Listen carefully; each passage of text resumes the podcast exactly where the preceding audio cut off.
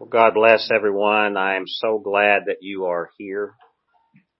These next uh, four weeks, I wish to begin to talk about in Scripture what God has intended for His people and when we organize as a church, there are biblical mandates for leadership.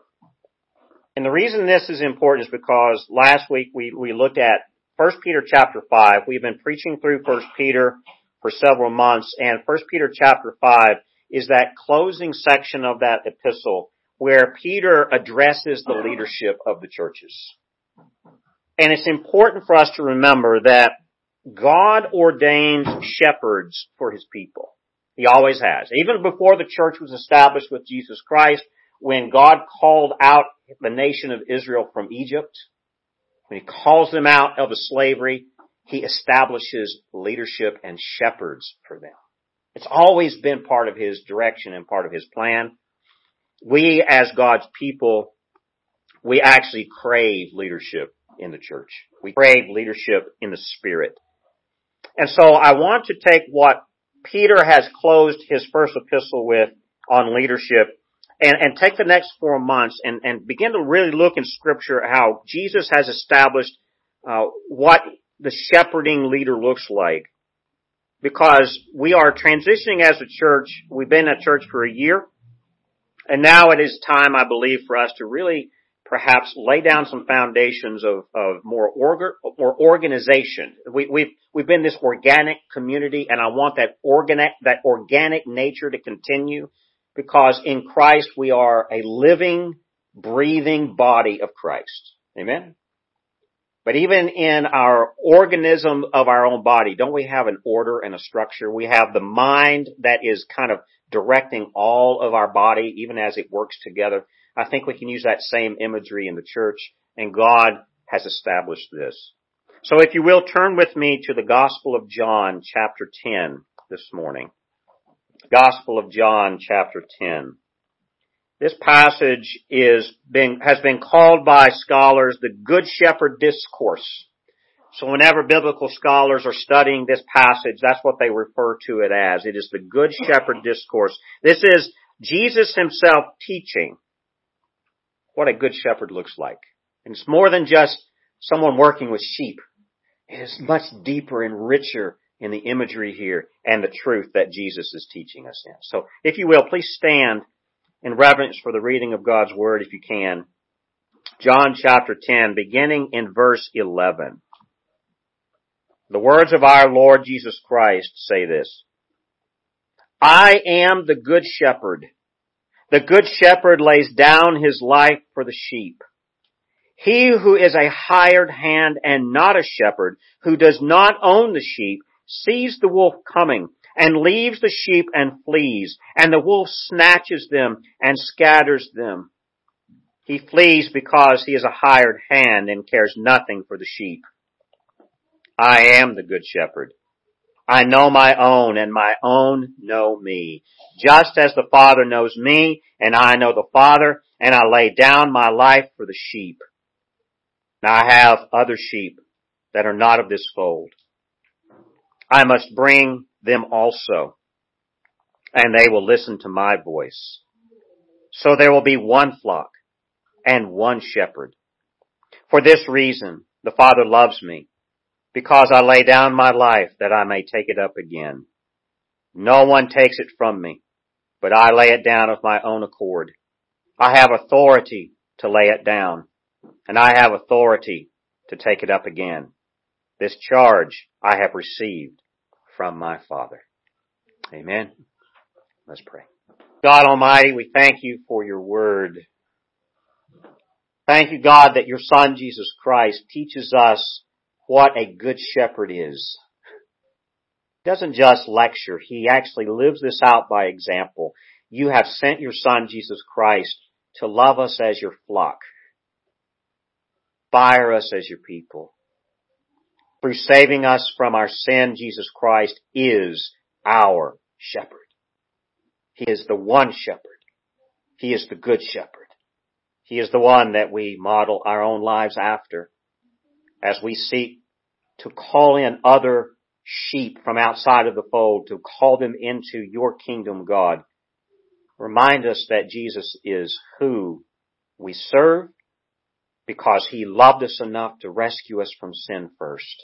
Teach us this morning what a good shepherd is through the example and the model of your son, Jesus Christ.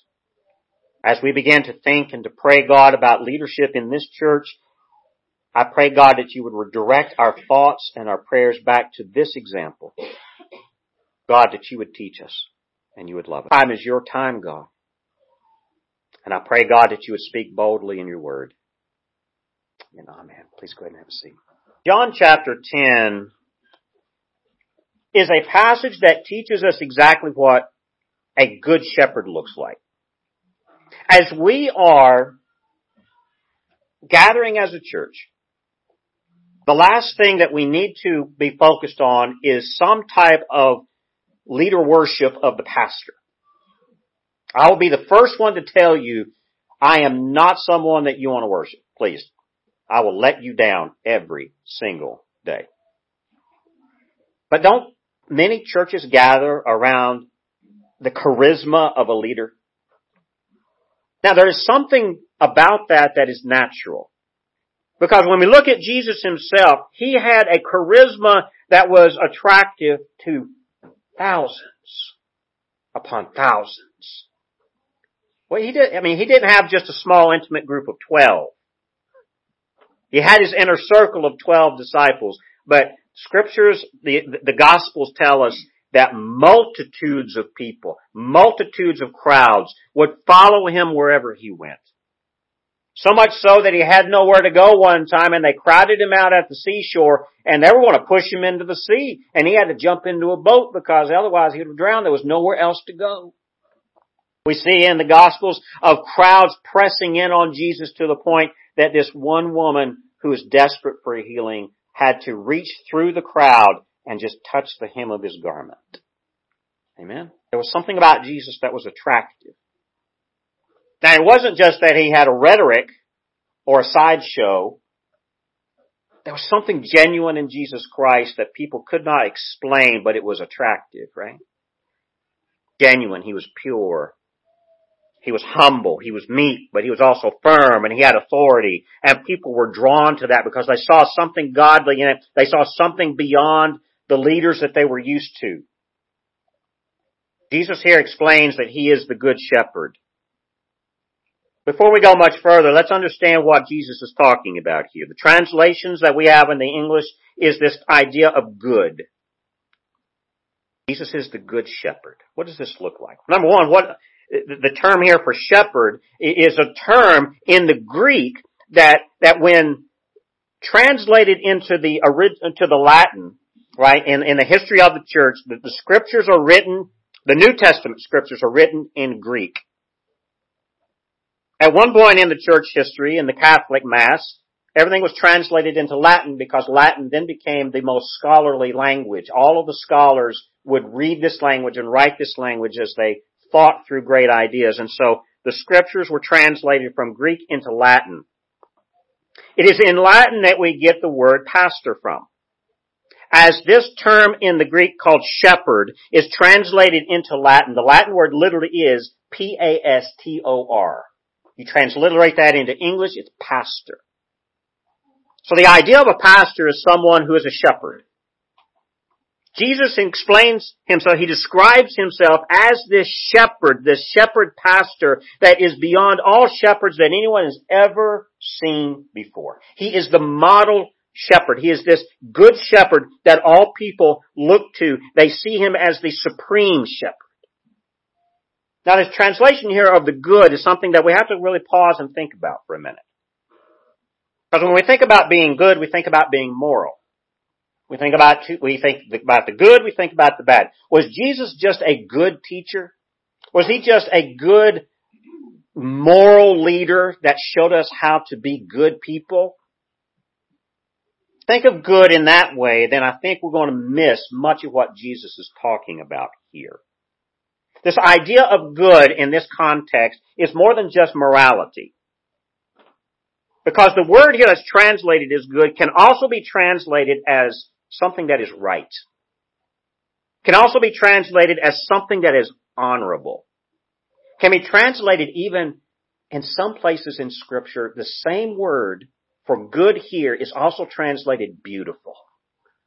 So this idea of the good shepherd is more than just a moral leader. Some scholars will now argue that this word here for the word uh, that is translated good is probably better translated here as as the model shepherd, the shepherd that that sets the tone for all other shepherds in God's church. Because this is more than just being good. It's also being right. It's, it's a le- it's a level of being honorable. It's a level of being so beautiful that it is attractive. Did Jesus not have this aspect of his personality, of, of his being? Word implies something that is attractive. So the good shepherd here is a, is a shepherd who is attractive, not on his own, because we're going to unpack that here in a minute as Jesus really criticizes the Pharisees for being false shepherds.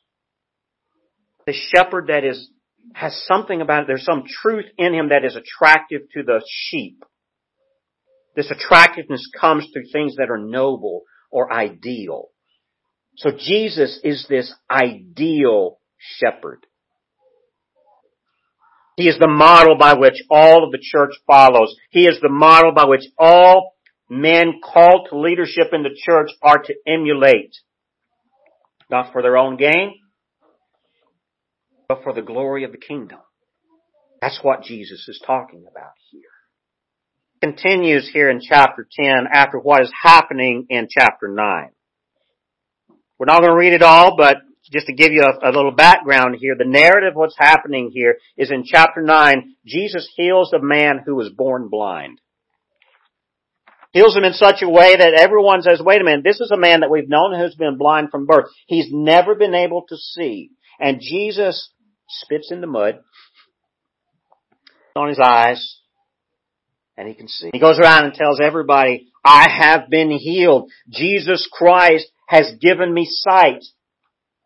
He gives credit to Jesus Christ as the one who not only heals him physically, but awakens him spiritually. And he goes and tells everybody in the synagogue all about it to the point that the leaders in the synagogue get a little nervous here. Now wait a minute. We as leaders of the synagogue have to squelch any trouble. This blind man is out here telling us, telling people about this leader called Jesus. He's going to take away from our reputation here. He's taking away from our authority. Let's figure out what's going on. Even Jesus' own disciples in chapter 9 ask the question of Jesus about this man who was born blind. They say, this man is born, born blind, so what did his parents do in sin to cause this birth? Jesus' own 12 disciples asked this question. And the Pharisees, they, they, they charge this man being uh, healed with blasphemy. They charge Jesus with the same thing for healing on the, on the Sabbath. Jesus who is the model shepherd, the ideal, beautiful, honorable shepherd is now in trouble. But it's amazing here in chapter 9, we don't, I'm just, I'm laying some groundwork here for what's coming in chapter 10. In chapter 9, this man who is healed in verses 30 through 33, when you read this encounter where the Pharisees call him in and they start interrogating him about what happened, this man who was healed from his blindness lectures the Pharisees. Go back and read it. He lectures the Pharisees. He is amazed that these religious leaders do not recognize the voice of God or God's hand moving since scripture says that God hears those who do His will. And these Pharisees could not recognize a miracle of God when they saw it. They could not recognize testimony of God's miracle movement when this man who was healed from his blindness testified to the truth. And this man healed lectures them. Because the Pharisees do not do God's will, God doesn't pay them any attention. Because these Pharisees do not do God's will, they miss what God is doing. God won't even speak to them. Now this is a reflection of what Tim Cody read for us this morning in Ezekiel 34. If you want to turn back there, I want to look at a couple of passages here. Ezekiel 34. To tie Ezekiel 34 in with John chapters 9 and 10 here and parallel the messages that is being portrayed here. Jesus is fulfilling the prophecy of Ezekiel, really. Because in Ezekiel chapter 34, God is prophesying through his prophet Ezekiel that he is going to come. He's sending a shepherd. He himself is going to weed out the fat sheep from the healthy sheep. Verse 11 of Ezekiel 34. For thus says the Lord God, Behold, I myself will search for my sheep and will seek them out. As a shepherd seeks out his flock when he is among his sheep that have been scattered, so will I seek out my sheep, and I will rescue them from all places where they have been scattered on a day of clouds and thick darkness. And I will bring them out from the peoples and gather them from the countries and will bring them into their own land and I will feed them on the mountains of Israel by the ravines and in all the inhabited places of the country I will feed them with the good pasture. And on the mountain heights of Israel shall be their grazing land. There they shall lie down in good grazing land and on rich pasture they shall feed on the mountains of Israel. Now in verse 15, I myself will be the shepherd of my sheep and I myself will make them lie down, declares the Lord. Prophecy of Ezekiel here being fulfilled by Jesus in John's gospel. Prophecy in Ezekiel 34 is a direct prophecy from God himself to the fat shepherds of Israel. I am coming and you have neglected my sheep as the shepherds. You've made yourself fat off of my glory and I am going to come and be the shepherd that the people need. What Ezekiel's prophesying there.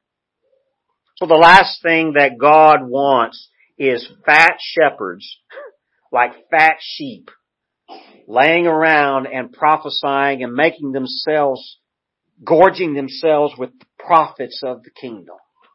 Problem here in Ezekiel?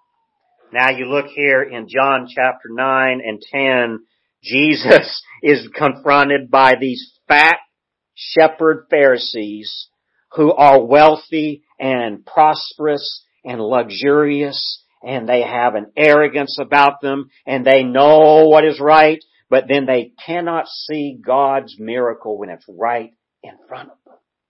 Jesus here says, I'm going to tell you what the right kind of shepherd is. I'm going to give you the example of what a good shepherd is. John chapter 10. John chapter 10 verse 1, Truly, truly I say to you, he who does not enter the sheepfold by the door, but climbs in by another way, that man is a thief and a robber. But he who enters by the door is the shepherd of the sheep. See, verse 1 here of chapter 10, Jesus is clearly speaking about those who want to come into the kingdom their own way. Amen? He's talking about the shepherds who want to come in and do whatever they want. They want to do their job the way they want, which usually means what? 30 days vacation a year? All the benefits of the health, health insurance and dental plans and retirement plans. And if I don't have all that, I'm not coming to work. Right? See where we're going? How many people come into God's kingdom this way in verse 10, in chapter 10 verse 1?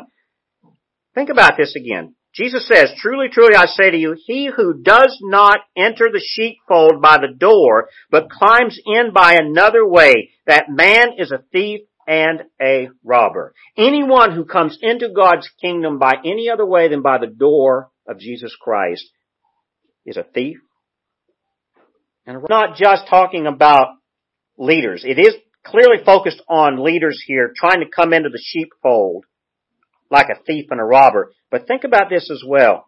How many individuals want to be a sheep in God's kingdom, but they want to jump over the fence and not come through the gates? Ponder that. Jesus continues here in verse 3. To him the gatekeeper opens. The sheep hear his voice and he calls his own sheep by name and he leads them out. The good shepherd here, when he comes to his flock, all he has to do is just speak and calls them out. He doesn't have to yell. He doesn't have to beat them with a stick. He just shows up and he says, I am here. Come on, let's go. And it's amazing if you've ever been around uh, sheep that have been uh, different flocks together, the shepherd will come to that big mass of sheep and there's a bunch of different flocks intermingled and the one shepherd has to come and he just has to speak and all of his sheep know him and they start following him out of the gate because they know that every time they hear that shepherd's voice, he's going to lead them to fresh water. He's going to lead them to fresh grass. He's going to lead them and take care of them and make sure all of their needs are met. It says this here, the sheep hear his voice and he calls his own sheep by name and he leads them out this thief and this robber here, the imagery that Jesus is talking about, these thieves and these robbers, they are the religious leaders. They are the Jews. Anytime in John's gospel you see the term the Jews, he's not talking about the nation of Israel. He's talking specifically about corrupt shepherd leaders of God's people the Pharisees, the Sadducees. These are the thieves and the robbers. Jesus is launching a dual meaning in this parable. First, he's talking about these thieves and these robbers, these religious leaders, because they are strangers whose sheep do not recognize their voice. Right? The, these false shepherds, these false religious leaders, they speak and the sheep don't recognize them because they're not true godly leaders.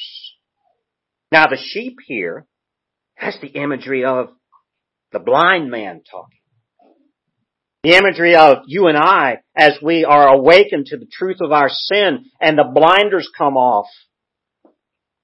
Have the false corrupt sheep, or the false corrupt leaders, they are the thieves and the robbers, and then we have the sheep who are dependent on good, honorable, beautiful shepherds, truthful shepherds to lead them.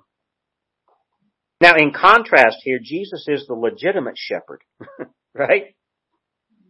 He's the legitimate shepherd. He's, he's both every, he, he does the job of everything that needs to be done. He does the job of the watchman and he does the job of the shepherd. Amazing here that both the watchman who was watching the sheep, who flees away, and the sheep themselves also know the voice of the legitimate shepherd. Look here in verse 11. It says, Jesus says, I am the good shepherd.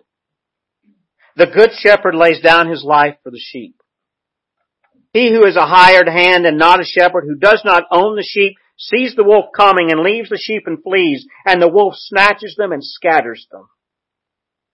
Flees because he's a hired hand and cares nothing for the sheep. Now Jesus is clearly using this allegory and this imagery here of a false leader who's just a hired hand. He's just there to collect his paycheck. He's just there to do what has to be done and nothing more.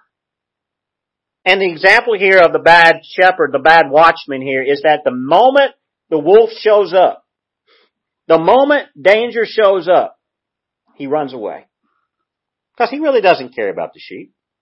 Alright, wolf, go ahead and eat the sheep. They're, they don't belong to me anyway. That's just the boss's sheep. I'm just a hired hand. Just give me the paycheck.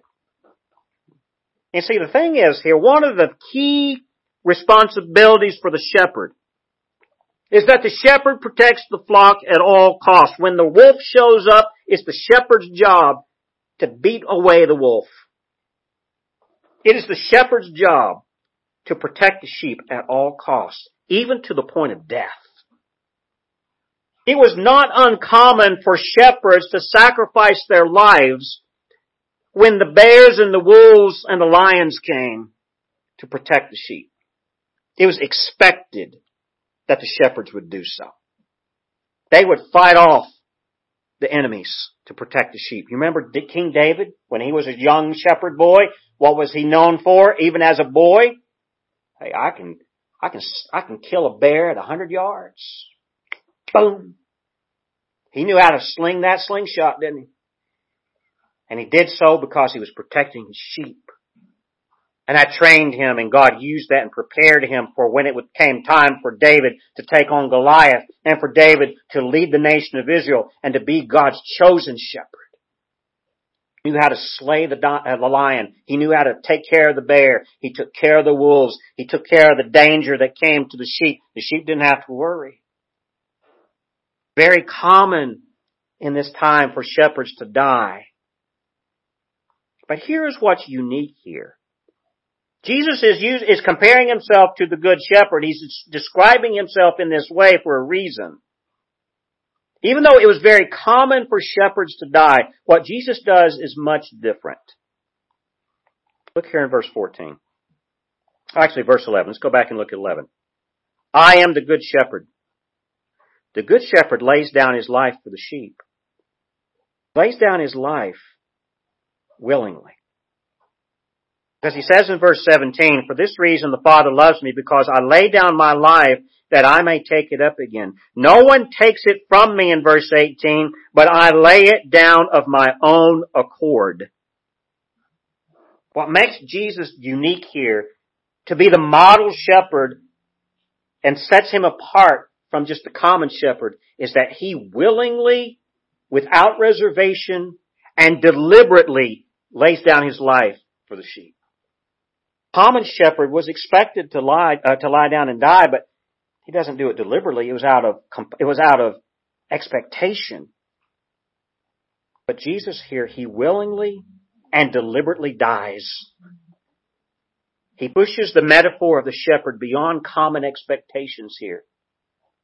As he explains, I have the power to lay down my life and I have the power to take it up again. Is that not the model shepherd? And now look here in verse 12. See here again the hired hand. We see his problem. He runs away from the sheep. He's not the model shepherd. He runs away from the sheep and allows the wolf to do whatever they want. The wolf snatches the sheep, he devours some, and he scatters the rest. Any kind of shepherd that allows that to happen is a shepherd not worthy of God's honor. Any any pastor leader, anyone in the church who allows the wolf from the outside to come into the church and to snatch up some of God's precious sheep and cause the rest of them to scatter is a leader not worthy of the name of Jesus Christ. That pastor shepherd who does that is just there for the paycheck. He's not there willing to stand up for the truth of the gospel. And guess what? Some of the wolves coming into the church to scatter the sheep are wolves that actually come in as leaders themselves. Shepherd of God's church will stand up to even the false leaders within the flock. Point that the good shepherd, if he's got to get fired from the deacons, then the deacons are going to fire him. But what they've done here is that they've actually scattered the flock it too often. Verse 14. Jesus says in verse 14, I am the good shepherd. I know my own and my own know me. That right there is clear evidence and a good connection to the, the language and scripture of God's elect. If we belong to Jesus Christ, if we belong to God through salvation in Jesus Christ, then we are God's chosen. I am the good shepherd, Jesus says, I know my own and my own know me. That implies personal connection, knowledge of one another. Mamas, do you know the voice of your crying baby? Daddies, same thing. Daddies have the same intuition. Time we hear our own child, we know it's ours. We know that cry. and not only do we know that cry, we know, okay, that's a hungry cry. We know that's a fall down and scrape my knee cry. We know that's a fake, I just want attention cry. Knows his sheep, but more importantly, his sheep know him. you see this allegory here is that God the Father knows his Son, and Jesus the Son knows his Father. The Son lays down his life for the sheep as God the Father asks the Son to lay it down. Look here in verse 15. Just as the Father, this is what Jesus says, just as the Father knows me and I know the Father and I lay down my life for the sheep. He's comparing this imagery of the shepherd and his sheep to God the Father and the Son, Jesus Christ. Verse 16, and I have other sheep that are not of this fold. Christ here laying down his life, he does so not just, not just for his own sheep. He does. We're going to, let's unpack it. But he also does this for those sheep he wants to bring in. See this deliberate sacrifice that Jesus talks about. This deliberate sacrifice of protection. This sacrifice in verse 15 and into 16 that Jesus speaks about is this sacrifice of the good shepherd is a sacrifice of love. It is the model expression of love. We could say that this is the model shepherd. It's showing us pure, genuine love for the sheep.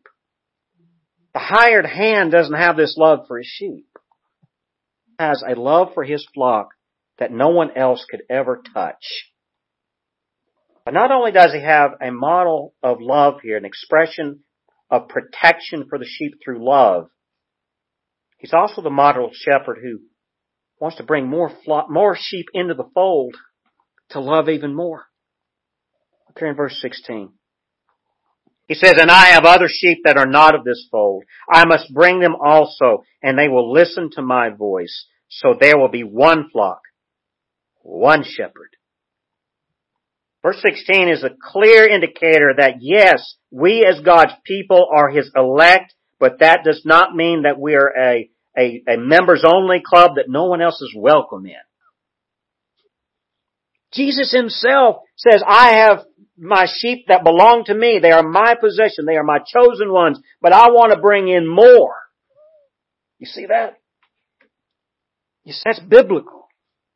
There are other sheep that are not of this fold, and I must bring them also. It's not that I wish they would come. It's not that I have to go out and do evangelism projects and hope that somebody hears the gospel. It says, I must bring them also. Listen to my voice. Christ is the one calling those from outside of the flock in. Now, let me, let me make sure I uh, clarify exactly what he's talking about here. It's very clear that Jesus is talking about Gentile believers. These other sheep are Gentiles outside of God's nation of Israel. If it wasn't for this truth of the gospel, folks, all of us in this room who come from European descent would not be part of the fold. Paul's missionary journeys would have been in vain. But now, unfortunately, this, this verse, this one particular verse, John chapter 10 verse 16, has been taken out of context by the Church of Jesus Christ of Latter-day Saints, or also known as the Mormons. They actually use this passage to argue that Jesus, at the point of his death, for those three days that he was in the grave, wasn't actually in, in hell, uh, saving us from sin. Jesus actually trans, transported miraculously from the land of Israel to North America and witnessed to the Native Americans then. You, you, y'all, y'all ever heard that story? And they will use this text that he says, I have other sheep that are not of this fold. And they say that means that Jesus came to the North America and preached the gospel to the Native American Indians because they were the other sheep. Now, I don't know that there's biblical evidence for that. I clearly don't see it. I think this text is clearly talking metaphorically about other sheep, all Gentile believers, which would include the Native American Indians of, of, North America, but that doesn't mean that Jesus miraculously transformed here and preached the gospel to them. He's talking generally about he has other people, other sheep that he wants to bring in. That's the Gentile nations to bring them into God's family. Now, see, mixing ethnic groups here Think about this. If Jesus in verse 16 wants to bring Gentile believers into the fold of God along with the nation of Israel to form God's people as the church, what happens when you mix ethnic groups?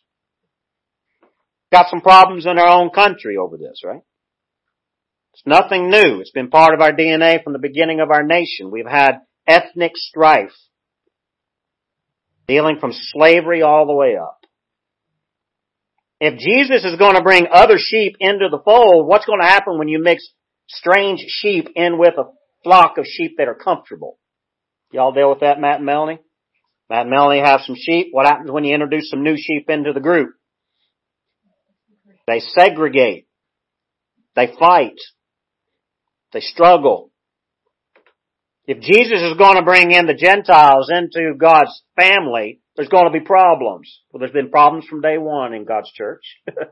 but then at the same time, here's the beauty of what Jesus the Good Shepherd brings. Somehow in the truth of the gospel, somehow in the beauty of Jesus Christ, all of these various ethnicities and these different cultures and these different languages, somehow we all have something in common and we're one Christ. We work it out. Here is talking about the scattered sheep of Israel. Not anything new. It was a very common theme. The scattered sheep of Israel was a very common uh, uh, idea in the Old Testament. Micah Chapter 2 speaks about this. Jeremiah, the prophet, speaks about this. Ezekiel clearly spoke about it. Isaiah chapter 56, the prophet Isaiah in chapter 56 speaks about the Lord who gathers outcasts of Israel also, who will gather yet others to him besides those already gathered. That was in Isaiah. Even though He's calling in others. Even though God himself called out the nation of Israel as his own special people, very beginning, he wanted to bring in others. It's all throughout the Old Testament. Now, in Isaiah 56, speaking about these outcasts of Israel, it's also speaking about foreigners who come into the fold, but the way they come into the fold is these foreigners join themselves to the Lord. It's harmony between God and people. And they willingly come to be part of the flock and so this perfect shepherd is needed to hold this diversity of flocks together. This perfect shepherd, the only model shepherd who can do the job is Jesus Christ himself. He takes all this diversity of opinions and backgrounds and ways of doing things and he says, you know what? We're all one people here. Under my blood and under my sacrifice for you. We are one. And he is the model shepherd that somehow gets them all together. Isn't that beautiful? Isn't that beautiful? Because in verse 16 of John chapter 10, Jesus says, so there will be one flock, one shepherd. And this one shepherd who's going to have authority. And this authority is from God the Father himself. And this authority is that this one good shepherd will not only die in a loving sacrificial example, but he's going to be able to take his life back up again. What is the model shepherd concerned with here? Jesus as the good shepherd is the model shepherd for God's church. The model shepherd, or again, the, the shepherd here and the pastor here are one and the same concept. But Jesus is the one that we emulate here.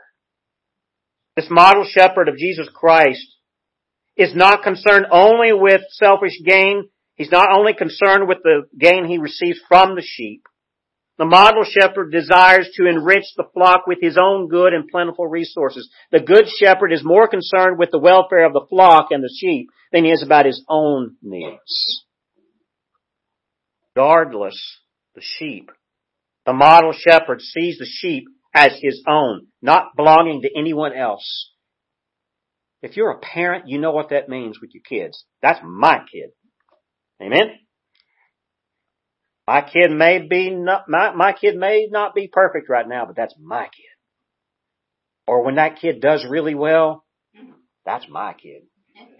Right? Regardless, that's my kid. Same thing here with the model shepherd. Those are my sheep. When the sheep misbehave, the shepherd says, well, yeah, they're my sheep, but they're mine. But then when the sheep do really well, isn't that a beautiful sheep? Haven't they done well? He sees them as his own. He loves his sheep with a love that is beyond all love. He loves his sheep with a lavish love. Making sure they've got all they need. Now, I want to close with this one thought here. Think about this. If we as the church are sheep and Jesus Christ is our good shepherd, and our good shepherd loves us with a love that is beyond compare, does that mean that the sheep make demands of the shepherd? Jesus Christ. Does that mean that we, we demand that Jesus love us exactly the way we need? Or does Jesus, the model good shepherd, show us what kind of love we need?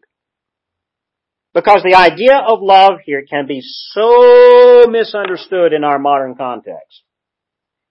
That if you don't give me what I need, you must not love me. Y'all ever heard that before?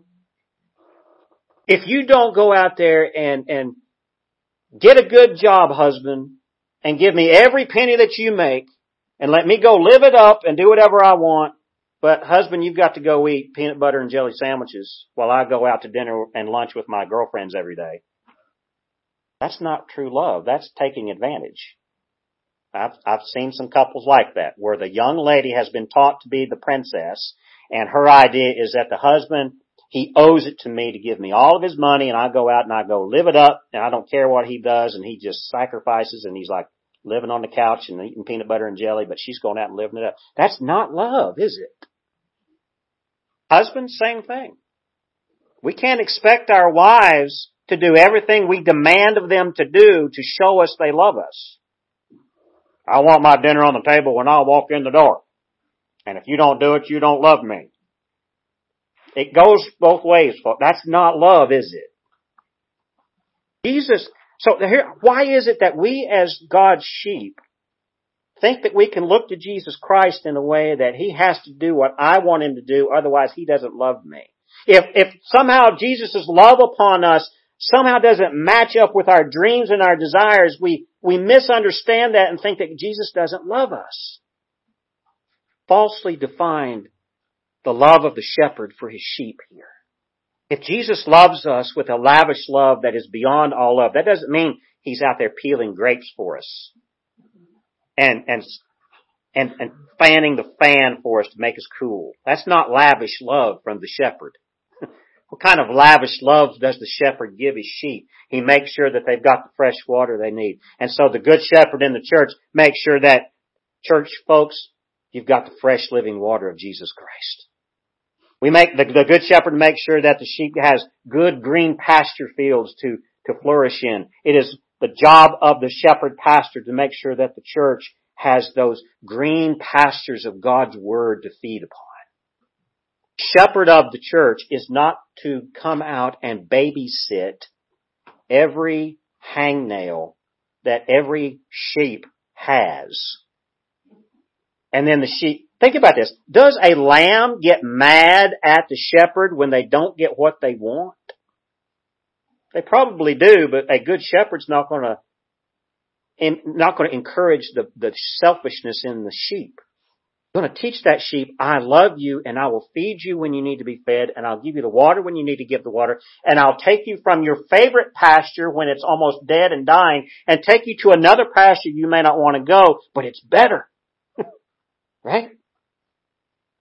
But in the churches, let's just be honest here, and most of us see it and we complain about it, but we see in scripture it's not right.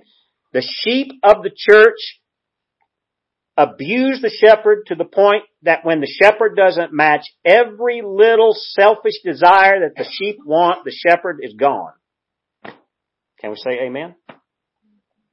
They think of the shepherd as somebody who's in their employment. We give him a paycheck. He's there to serve our needs, and if he doesn't serve our needs the way we selfishly want our needs served, then he must not love us and he's not doing his job.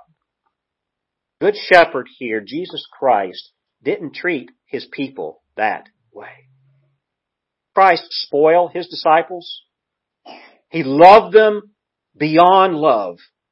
He loves you beyond love. But is Jesus Christ going to stand there and say, what, how can I take your order today?